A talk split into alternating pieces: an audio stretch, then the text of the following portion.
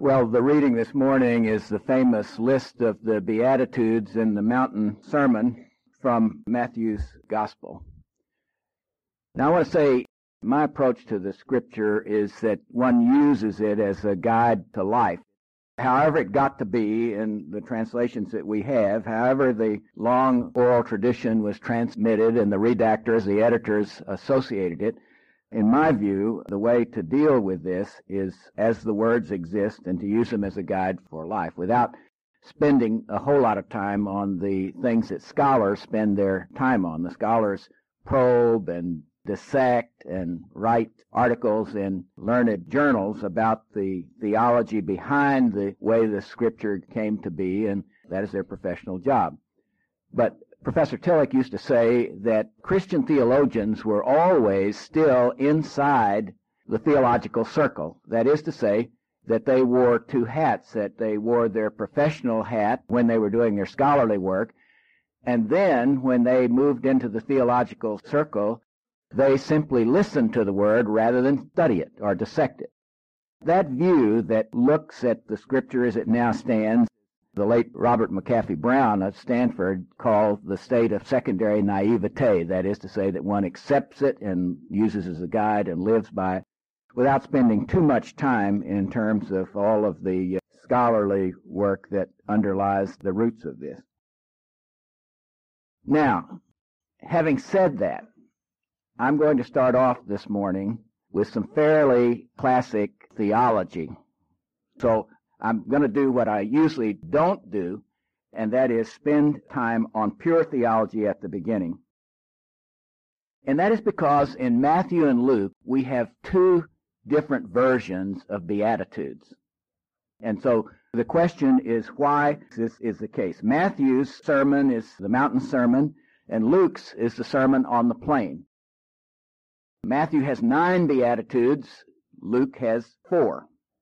And we have to look at that and try to understand why these things would be.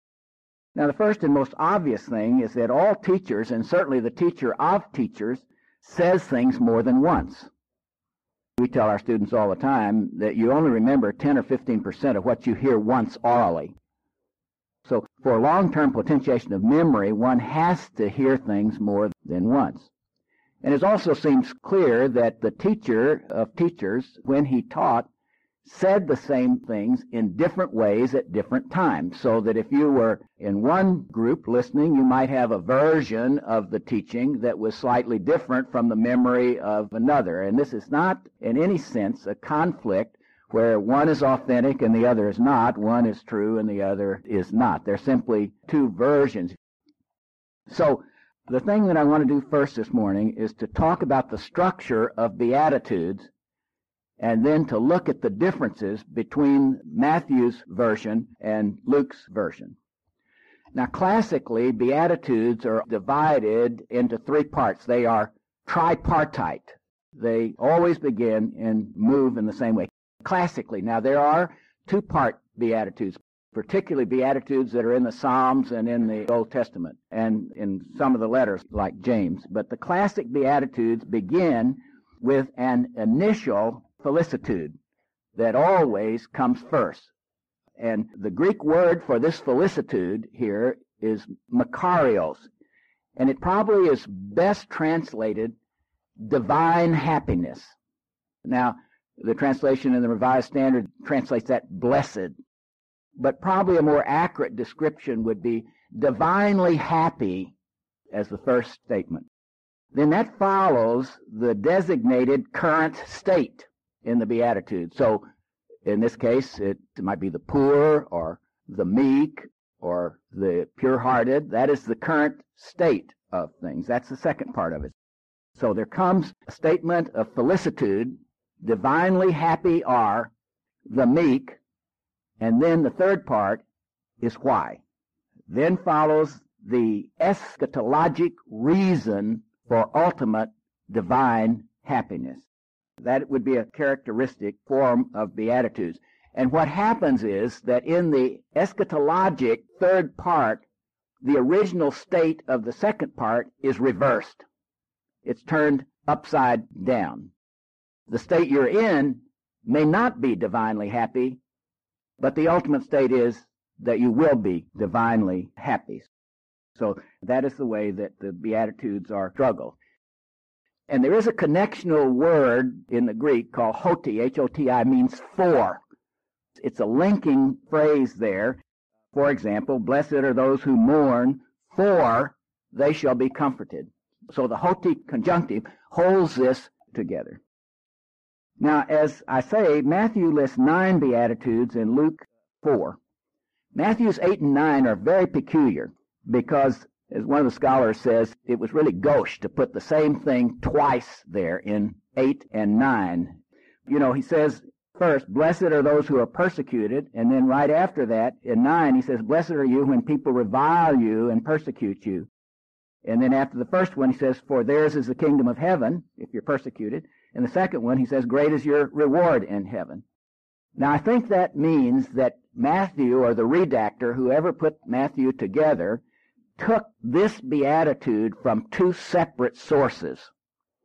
And instead of simply merging them or eliminating the one, he put them there. But it really is a duplication. There's really no significant difference between 8 and 9. Which leads me to talk about the sources for just a minute. The sources in the New Testament by most scholars are considered to be five, three major and two minor. Now, the one that they use the most is labeled Q, and that simply comes from the German word for source. So Q just means a source for the background of the gospel writers. It's spelled Q-U-E-L-L-E. This was a compilation of Jesus' sayings which were probably put together in Antioch around 50 AD. And they're thought to be one of the earliest sources that are available as background for the gospel writers. Then Mark is the second major source, thought to be the first of the gospels. And then John in the fourth gospel is entirely different. And then the two minor sources are called M and L, and those are distinct verses coming from Matthew and Luke. And we'll see the use of M here in just a moment. So both Luke and Matthew incorporate the Q source, but Matthew adds onto it. The Q document is not extant. We don't have a Q document. It's been reconstructed from remembrances and other quotations that are around, but most people believe it's probably fairly accurate. And as I say, both Luke and Matthew incorporate that. It's thought that in Q there are four Beatitudes, which is what Luke largely uses. And one would think that this is the way that they were stated originally. There's no excess words here. One of the things that's very characteristic about the New Testament and the, and the Gospels, they just get to the point. It's not wordy, unlike many theologians. Number one in Q is happy are the poor, for theirs is the kingdom of heaven. Two, happy are the mourners, for they shall be comforted. Three, happy are the hungry, for they shall be satisfied. Four, Happy are you when people revile you and persecute you and say every kind of evil against you on account of the Son of Man. Rejoice and be glad, for your reward is great in heaven. And Luke uses that almost intact. Now, when we compare Matthew and Luke and the use of the Q sources here, we'll see two striking differences. Matthew very characteristically spiritualizes the message. And as many of the authorities, like Father Brown and Father Meier, say, they do not think this is necessarily illegitimate.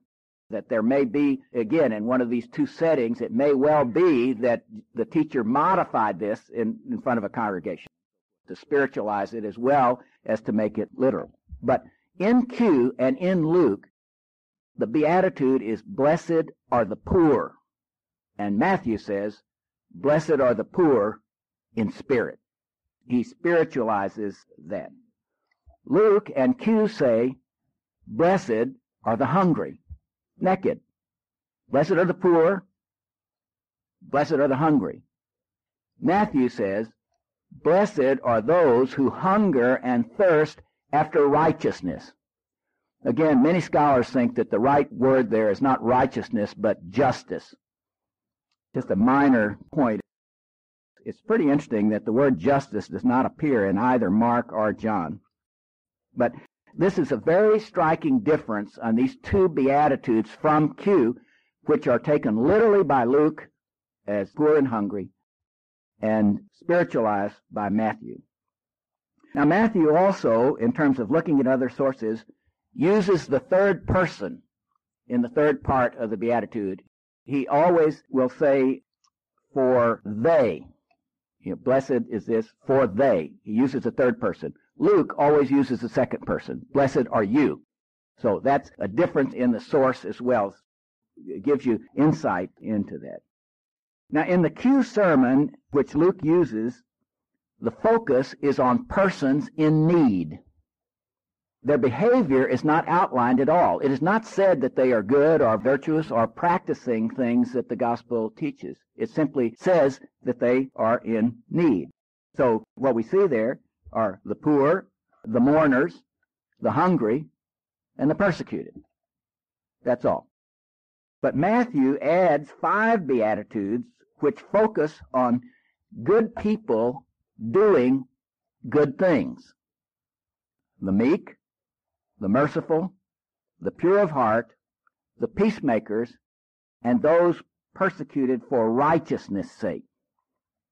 Now, some scholars eliminate all five of the Matthew additions as being inauthentic because they're slavishly related to the Q source. I think that's very illegitimate, and I absolutely agree with the view that the five expanded Beatitudes came from the teacher as well. So in summary, in looking at these two passages, here's what we have. Just to reiterate it. Nine Beatitudes in Matthew, four in Luke. Spiritualization of two by Matthew. Third person, Matthew. Second person, Luke persons in need without consideration of their activities in Luke, good people seeking to express Christian virtues and to follow Christ in Matthew in the five additional Beatitudes which are there. The Matthean additions really describe the group of persons that God delights in. They are the description of people whose behavior and attitudes God delights in. He would love them. Archibald Hunter has a great summary statement of the Mountain Sermon version. Here's what he says. Here, turning the world's verdicts upside down, Jesus pronounces divinely happy those who know their need for God and long for the triumph of his cause, the mourners and the lowly ones, the compassionate and the pure in heart, the peacemakers, and those who suffer for the sake of right. To such, God promises the blessings of the heavenly kingdom. So that's the structural background of these famous verses. Now, having said that, I want to say two other things that are derivative from them. The first is this that Jesus is an eschatological prophet and not a temporal prophet. If there's one thing that can summarize the activities of the great prophets of the Old Testament, Amos, Hosea, Isaiah, Jeremiah, if you can say one thing about them, it is that they were passionately concerned about particular social and political evils of their day. They were for justice, and they warned kings and the people of God about his wrath over injustice. So the Old Testament prophets were interested in social and political reform. They spoke only or largely to the issue of dealing with social evil and injustice. Jesus is not primarily interested in reform. He is reforming implicitly in his powerful demands to care for the poor and to express mercy to neighbor.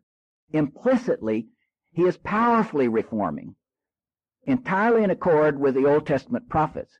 In fact, because he quoted them all the time, he would give his imprimatur of approval for dealing with political and social illness and evil.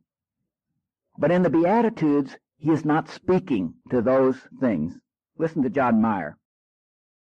We begin to see why Jesus was not interested in and did not issue pronouncements about concrete social and political reforms, either for the world in general or for Israel in particular. He was not proclaiming reform for the world. He was proclaiming the end of the world, the fate of the world. He was speaking to last times. And that is very different. It's very interesting that John Meier, in his study of the life of Jesus, even though in the Matthew Gospel it's very early, it's in chapter 5, he puts it at the end in his book of the teachings of Jesus.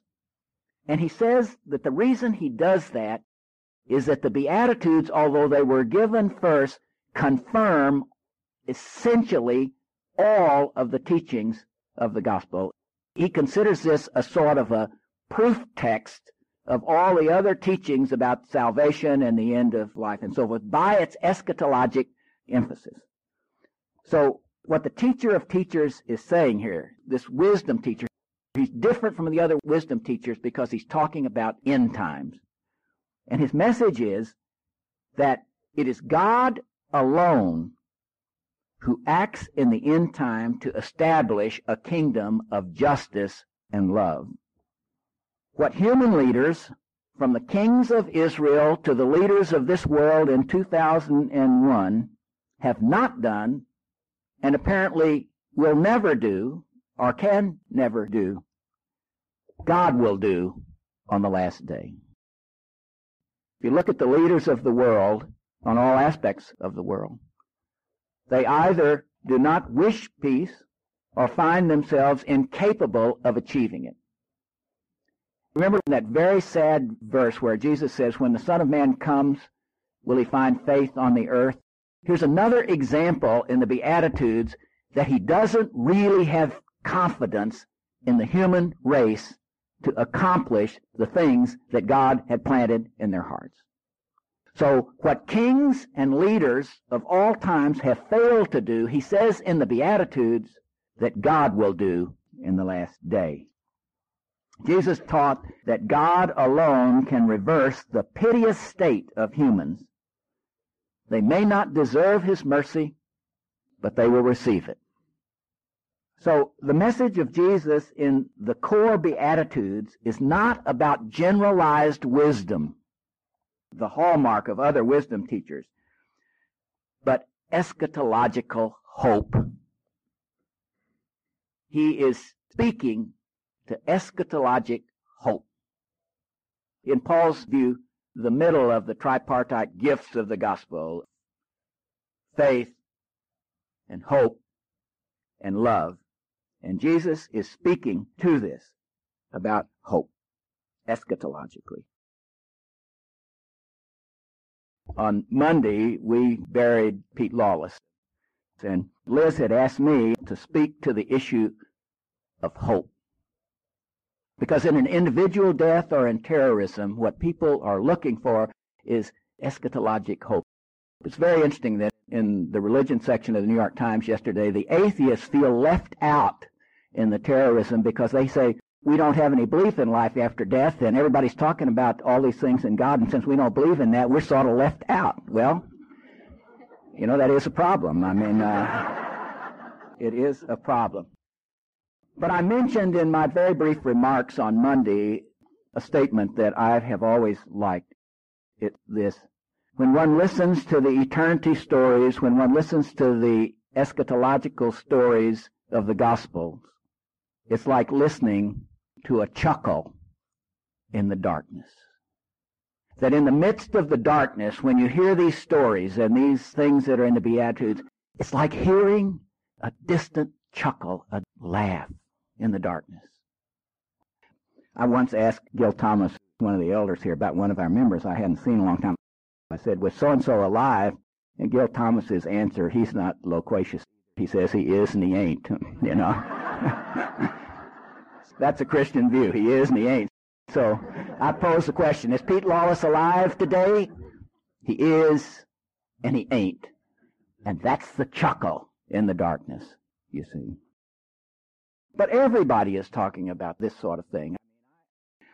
I was at a dinner last night, and the wife of one of our faculty members said, What are you teaching on tomorrow? I said, The Beatitudes. And she said, Blessed are the peacemakers. Isn't that wonderful? Will it ever happen?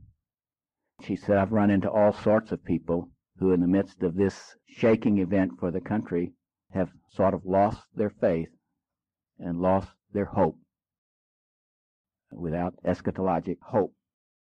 I think that everybody wants to hear this eschatologic hope.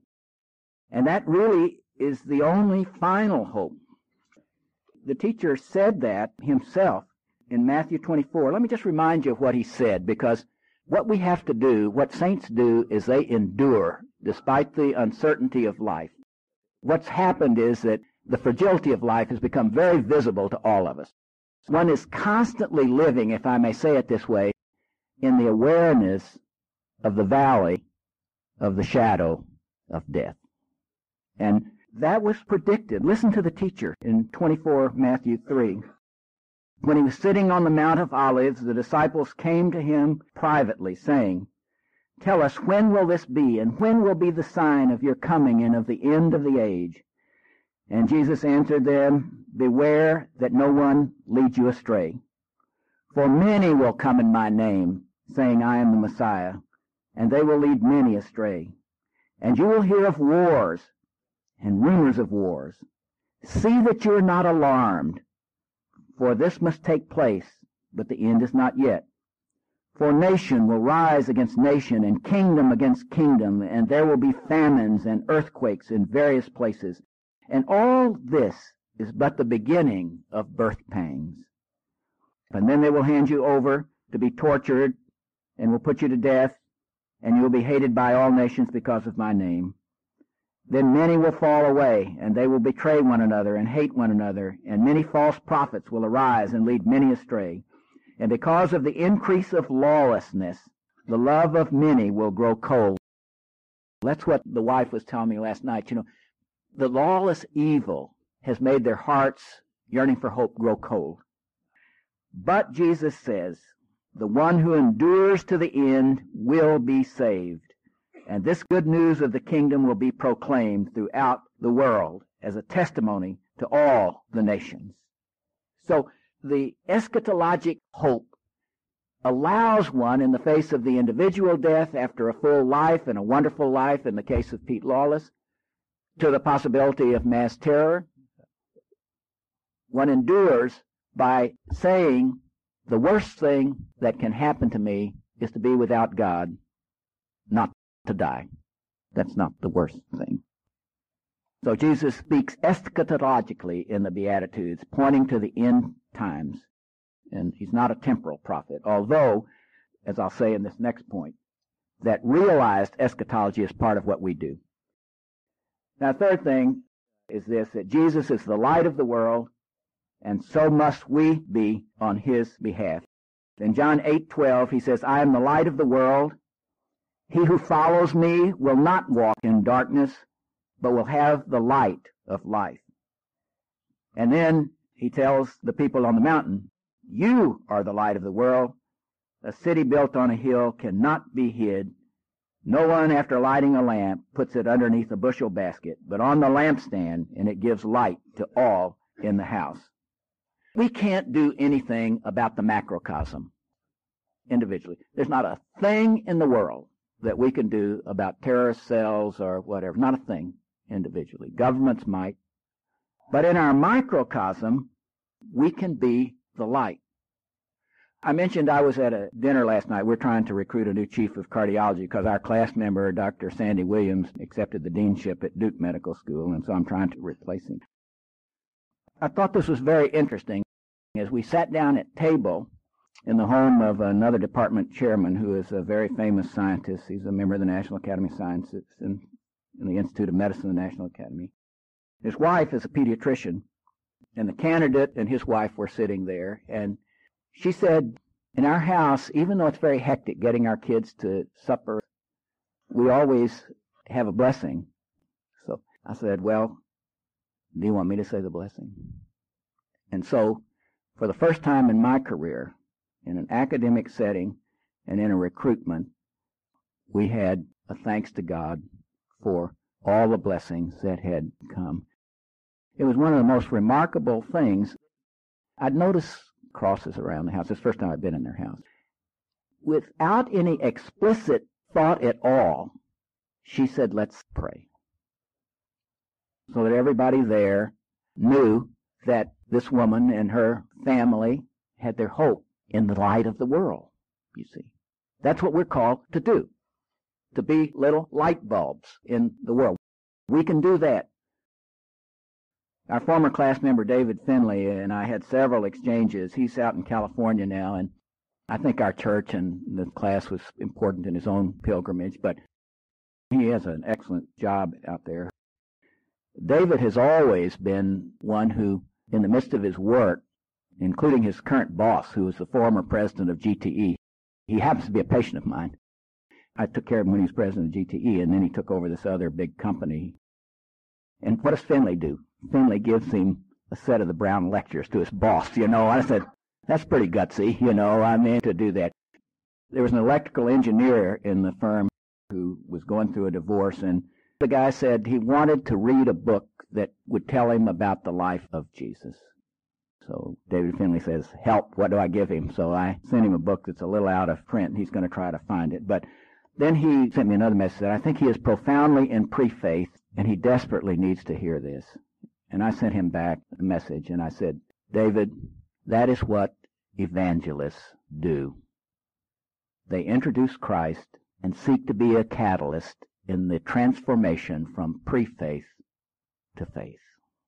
David Finley wanted to be a light in his life there, and that is what we all are called to do. So at the heart of Jesus' message is the promise of the definitive coming of God at the end of the cosmos, or maybe our solar system, I don't know. And it is God who will bring an end to the present state of things by revealing his power and glory in that day.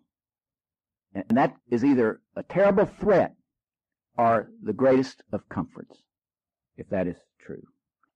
And in promising us, as he did in the Beatitudes, the kingdom of heaven, the kingdom of God, what he does is, in that kingdom, he vindicates those who unjustly suffer in the world. In that kingdom, he promises that the sorrowing will be comforted. Remember that those who mourn may be for personal events, an environmental or a loss of a person, but it is also for Christians the deep mourning for the whole world and the sadness of it. Whether that's little babies starving to death in Afghanistan or wherever. It's a deep mourning that evil is so powerful in the world and that our counter witness is so casual. In that kingdom, the hungry will be fed in full at the eschatological banquet. Q says, feed the hungry. The hungry are going to be fed. Matthew would say, in that final eschatologic banquet, we'll sit with God. It's symbolic language. It's symbolic because we can't understand that you know, in the Revelation, Jesus is quoted as saying, Behold, I stand at the door and knock. If anyone hears my voice and opens the door, I will come in and sup with him and he with me. You see, it's this eschatologic banquet that's symbolic of the feeding of the hungry. In that kingdom, the debt of sin will be remitted by God, just as, if we follow the mountain sermon, we forgive others. That is the whole message of the Beatitudes, that the kingdom of God will change the current state into a new eschatologic state, which is our final hope and allows us to endure temporally and eternally. You know, the last words of the Bible are of this eschatological hope. Here's the way John of Patmos writes it, the speaking Christ. He who testifies to these things says, Surely I am coming soon. Now that's against the background of a thousand years as a day and a day as a thousand years. I don't know whether this is going to be five million years from now or whether we'd have a nuclear explosion. Now, whatever. I don't know. But the promise is valid whether it occurs tomorrow or whether it comes eons later because it's God who's in control. And so Jesus says, surely I am coming soon. And John says, Amen. Come, Lord Jesus. And then because of that eschatologic promise, John's last words are these. The grace of the Lord Jesus be with all the saints. Amen. Is the last word. So be it. Heavenly Father, we thank you for the great passage from the mountain sermon. We pray that we would be able to live the Beatitudes while we hope for their fulfillment.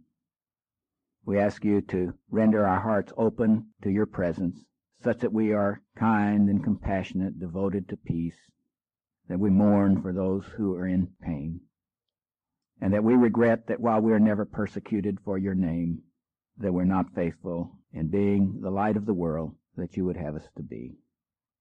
And yet, Father, we claim that if we're not everything that you want us to be, and eventually will make us to be, that you're pleased with the progress that we have made.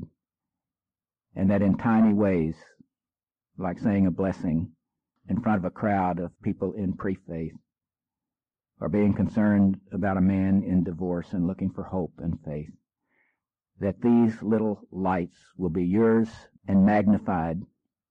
And we ask you to help us grow so that we are more like the eschatologic picture. Help us to make the eschatologic hope be real and realized in this life. We ask all these things in the name of the teacher of teachers, even Jesus the Christ, the Savior of the world. Amen. Okay.